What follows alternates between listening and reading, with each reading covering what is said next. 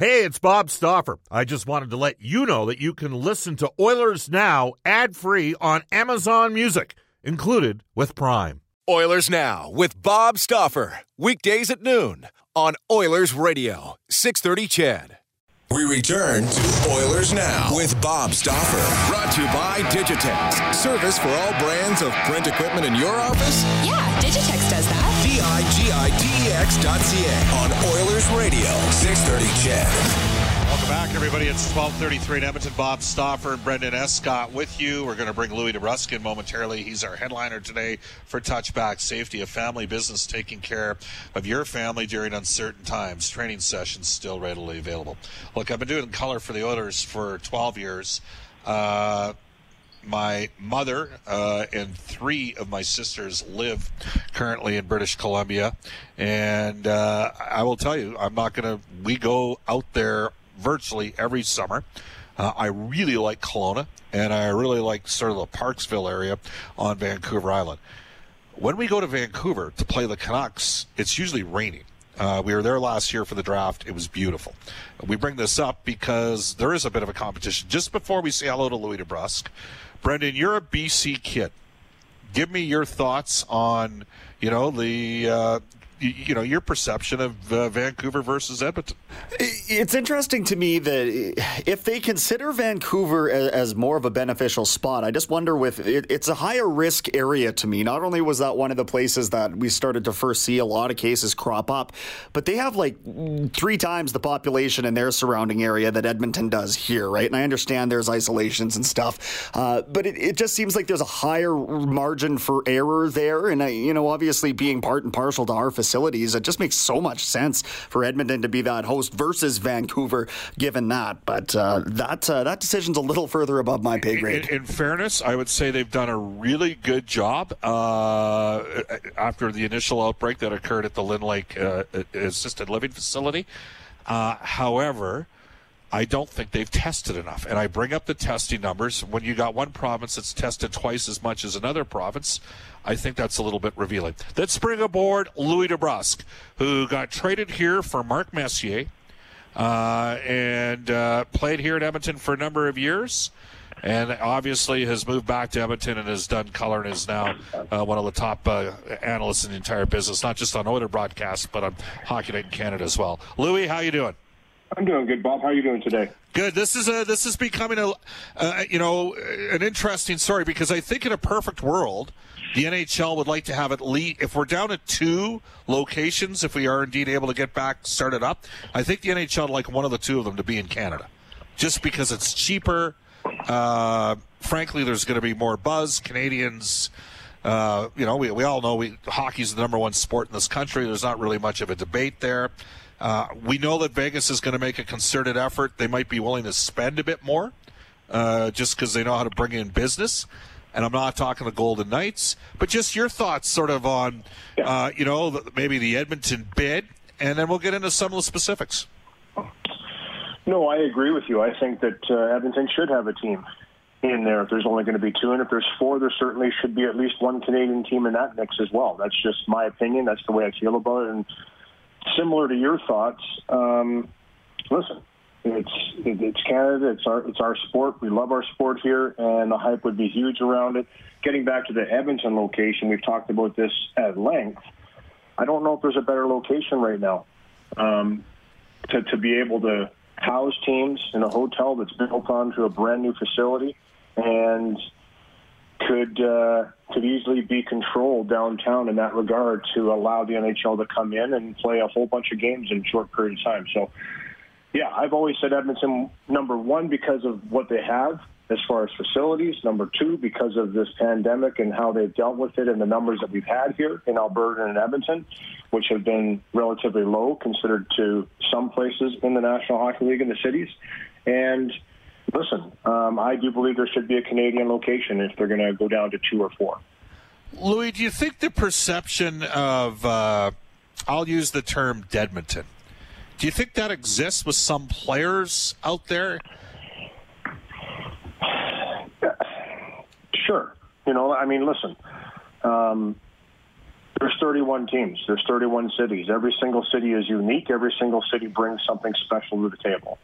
Um, and listen, I played on in some great cities. I played in Edmonton. That was where I got my first start. But I started off with the New York Rangers, so I got to spend three training camps and probably about six months in New York in total. So, in over the course of those three years, as far as coming in for training camps, which were a month long back then, exhibition, which were also a month long, long back then, and then, you know, going down into Binghamton my last year before being traded to Edmonton. You find something special in every city when you go there. And I've told you this before. You might not necessarily yeah. know a lot about the city you get traded to, or you get signed to, or you get drafted to, but when you get there, it becomes you you become part of that city, and that city becomes part of you. And that's just the way it happens. And I think everybody in every walk of life can kind of can kind of relate to that. When you move and you go somewhere, it might not be home for you, but you make it your home. You make it the best. So I honestly, I don't like downplaying or, or talking negatively about any city in the National Hockey League. When you're I'm playing in the National Hockey League, that's you know you're playing a professional sport for a living, and you're representing that that city respectively and you become very proud of that fact.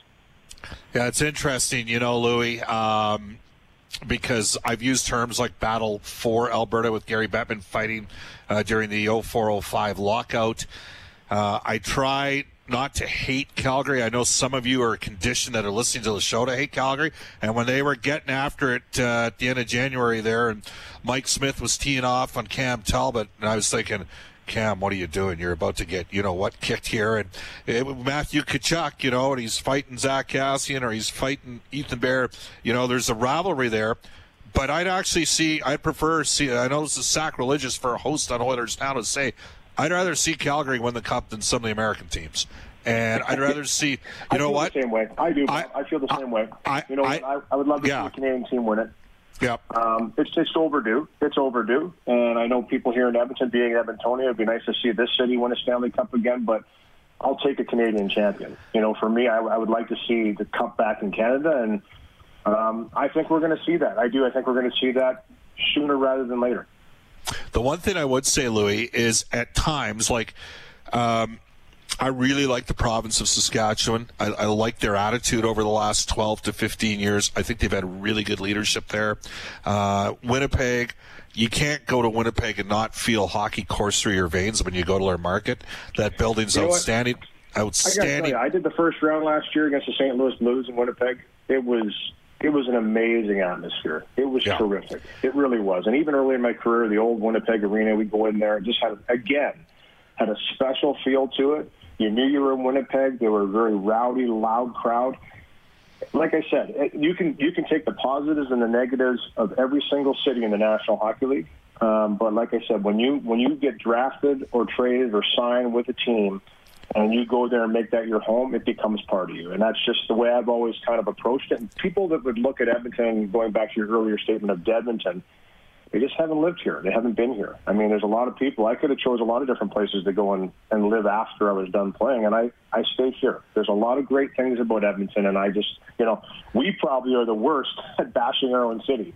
Uh, we complain about the weather a lot, rightfully so, but that also makes us who we are. We feel like we're a little tougher because we get you... to endure one of the coldest climates on the planet. And uh, you know what? Listen, you, like I said, you can find the good and bad in everywhere, but this would be a perfect location, I think, if they do get down to four or two teams.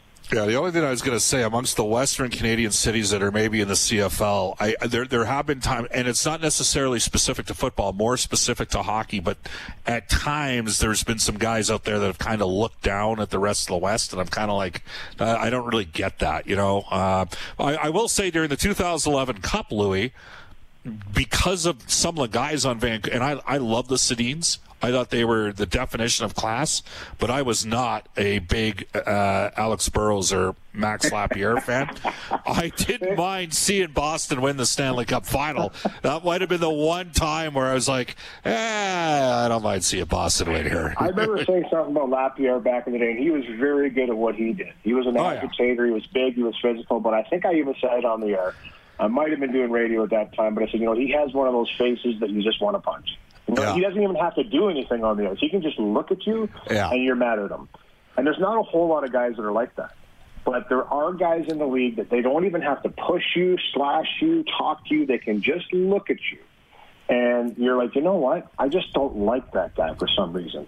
And uh, Vancouver had a few of them. Vancouver had yeah. that. That was part of their identity was being that type of a team. They were highly skilled, but they were agitating. They wanted to try and get you to suck suck you in to take penalties so that you go into yeah. the power play and they beat you in that regard. They were one of the best teams in the league for a good chunk of time. And uh, didn't work for them, didn't happen for them. They lost to Boston in the Stanley Cup final. But um, those guys in particular – you know, were kind of really set the tone as far as the type of game you were going to have to play when you went in there and played Vancouver. You know, it's funny about t- uh, toughness. Louis DeBrusk joining us, uh, longtime NHLer, uh, Oilers analyst on NHL Hockey and Rogers and Sportsnet, and of course on Hockey Night in Canada. I, I had a lot of respect for the Winnipeg Jets in the WHA days, and Ulf Nilsson and uh, Bobby Hull was the big star but the best two players were Anders Hedberg and Ulf, and Ulf Nilsson, and they and that was a time in the late '70s, Louis. There was flat out goonery on the ice. Okay, and guys did real like Mark Marc Tardif uh, got suckered by Rick Jodzio uh, from the uh, Calgary Cowboys, I believe they were known as then. You know, like got it was it was just like Bertuzzi on Steve Moore, and uh, and I, I remember thinking, and my my dad, who's long since gone, said, Bob understand this. What what Hedberg and Nilsson are doing, that's tough because they're taking the abuse and it's not oh. dissuading them from playing the game. And the Sedins took a lot of abuse, and some guys would make comments and try to belittle them. Those guys were tough because they kept on coming. They kept on bringing it. You know what I'm saying? Well, they, they never lost sight um, of the goal. You know, they wouldn't let anybody deter them from the goal of playing the way they wanted to play and being offensive and, and creating opportunities. I, I think there are some of the toughest human beings on the planet. I really do. And I've talked to you about this at length. You know, when the Russians started to come over and defect, and I remember early in my career in training camp, Sergei Nemchinov, who was a 30 goal scorer at one time, had played over in Russia for a long team, had played on the team, yeah. and then came over and was at the Rangers, won a Stanley Cup with them, became an incredible defensive player, like one of those guys that just was like a Hossa type of player. Um, I know I'm building him up a lot, but he was later in his career. If he would have come over eight years earlier, I mean, he, he would have had himself one heck of a career. But anyway, um, I remember when he came in, and I mean, listen, there was a little extra that was given to the Europeans that came into the game. There just was. There was a mentality. They were taking a job from somebody over here in North America, and they were given the business as hard as you could possibly imagine. Every single shift it was cross checks, it was slashes, it was punches in the head, whacks behind the legs. And I'm not talking little love taps like you see today. I'm talking guys were breaking sticks over each other. You had to do a lot to get a penalty back then, especially in front of the net. That's why we said go to the hard areas. That's where that saying came from. Go to the hard areas. You would get abused in front of the net. If you wanted to stand in front of the opposition's goaltender, you better have some protection on because you were going to pay the price. But the reason I'm saying this is that it didn't deter Sergey from doing anything. He just absolutely was literally like Ivan Drago. He just, you know what? This is what I want to do. This is what I've worked hard to do. I'm coming from a country that I want to do better here. And I always respected that. I always left a lasting impression in my mind with how mentally and physically tough they were coming over and playing in a real hostile environment. I've always respected that. And you know what? Now, I mean, we call, you know, a guy like Mattias Ekholm, who we call the mean Swede, they come with a little bit different mentality now, and they're not afraid to push back, and they're not afraid to get physical, and they, they've accustomed themselves to the North American game more.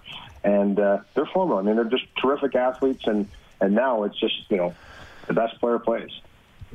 I remember uh, Nemchin. I think he went after Haller for some reason. Kevin Haller, Messier didn't like him, um, and uh, yep, I don't I think wait. I, I, don't think I don't think Wayne Gretzky liked Kevin Haller too much yeah, either. Because you know what, he was one of the few guys that would step over the line, and, and you know what, play hard against those right. guys. And you know what, it takes a different type. Of, it's funny because people say, "Hey, why aren't you hitting that guy?" Well, you do that, you're going to bring some a lot of attention your way and not the kind of attention you want. And so it takes a certain type of individual. Going back to what we talked about with a guy like Lapierre, he wasn't afraid to do that and take that attention. Uh, Burrows wasn't afraid to do that and take that attention. I honestly have learned to like those type of players more. I think that they're kind of the new wave of the physicality and toughness in the league. I don't want yeah. to go so far that we're calling them rats or you know backstabbers and all that stuff. I mean, just play a real hard game, and you know what? Don't look at numbers. This is just you're playing an opposition. It doesn't matter who's got the puck. You're going to lay a big hit, and you know what, you will deal with whatever comes your way afterwards. Yeah, actually, when I uh, with Nemchinov, uh, Brian Benning's an Edmonton guy, and when Benning was playing with Florida, if I recall, one time Nemchinov suckered him.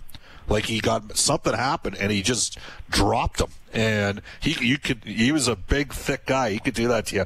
Uh, you know what? We, you talk about guys that, uh, the Oilers had a guy throughout the mid 2000s that was a bit like the Sedins. He wasn't as good as them, but for the Oilers, he was their most skilled guy. Craig MacTavish said he when he when Ales Hemsky retired, uh, he may have been the most important guy. I think he said he was the most important guy he coached. What are your thoughts on Ales Hemsky?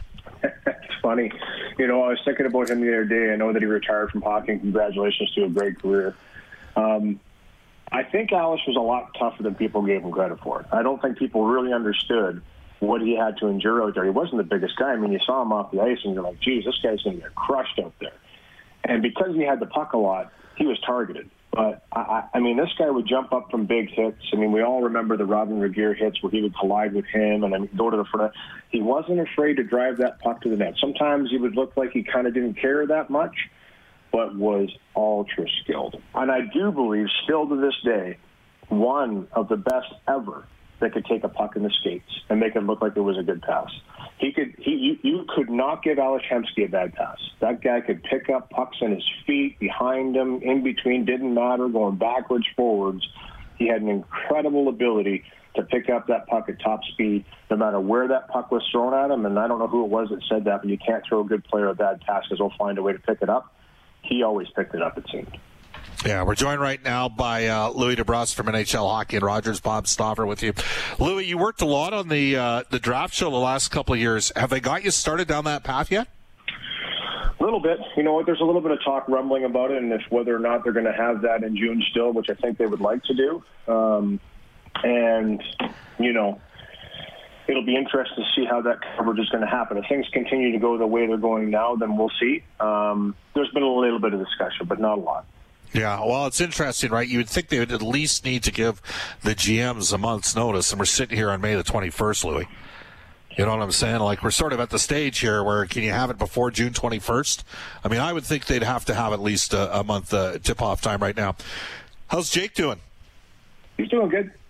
Yeah, you know what? Uh, I think it's amazing. You know, I think that that you know two months goes by, you get into 10 weeks, and you start to get a little itch now. And I think that the players are probably starting to feel that themselves. They've had some time off that wasn't kind of designated as time off, and that was the hard part about it. You never really knew if you were going to be called back in a week, if something was going to drastically change.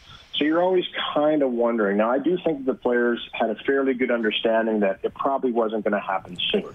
So there was no urgency, I think, for the players to say, hey, we need to we need to be ready here. We can't even skate, but let's go for a run. Let's do our body weight squats. If you have weights and you're lucky enough to have a gym in your house to work out. But now that things are starting to open up and you're starting to see people get some ice time and get on the ice, I know there was some ice in Ottawa that opened up and some Senators and 67s were going to skate there.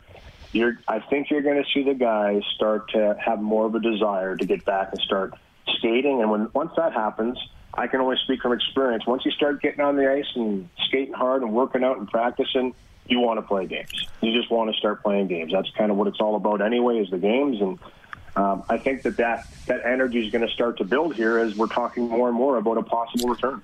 If we are able to return, Louis, who does it favor? An older, more experienced, playoff weary team like Boston, or maybe a younger team like like at Edmonton? Oh, that's a really good question, and I I think it it could go both ways. I think that you know just that youthful enthusiasm for me always goes a long, long way, especially in a tournament style, which it will become. Um, I know it's series, but it becomes a short tournament where you're you, it's all or nothing right now that anything can happen. You can elevate and play some amazing hockey on just emotion, energy, and desire. Uh, I do still think, though, that the veteran teams, they're good teams for a reason. They're good teams because they play a certain way. They have a system, they have a structure. And I know we use that word a lot in hockey, but the great teams have it. They really do. They have they have a certain identity they play to, and they don't change. And they make you fight for every inch.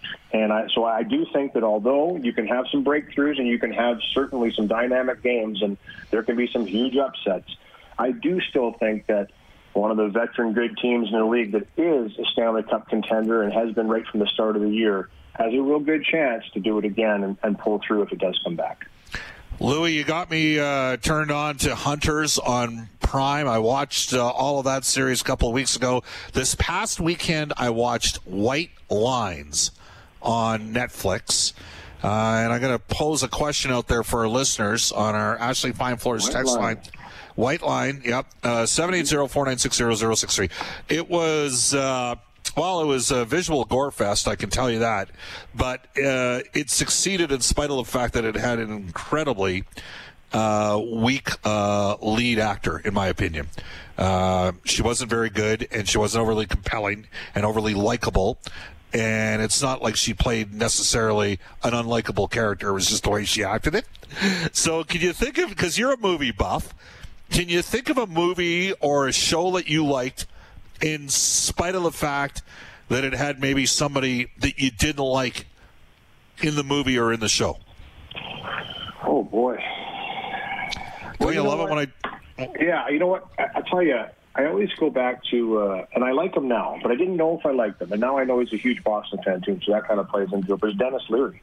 Denis Leary was always one of those guys that kind of came at you like you either loved him or hated him. It was like he he just had that aura about him, and he was he was he had that strong kind of attitude. I am not. I am I not a Denis Leary. Yeah, okay, I'm not a Denis Leary. So there you go. But I love the series Rescue. You know, he's a firefighter in that series, and I watched the whole series, and I'm going to probably watch it again actually. But I, I really enjoyed that series, and he was in that. It kind of changed my mind, changed my opinion of him. So that's that's one of those uh, series where you know, I went into it kind of, somebody had said, you got to start watching this series and you throw it on there, and I was hooked after the first episode.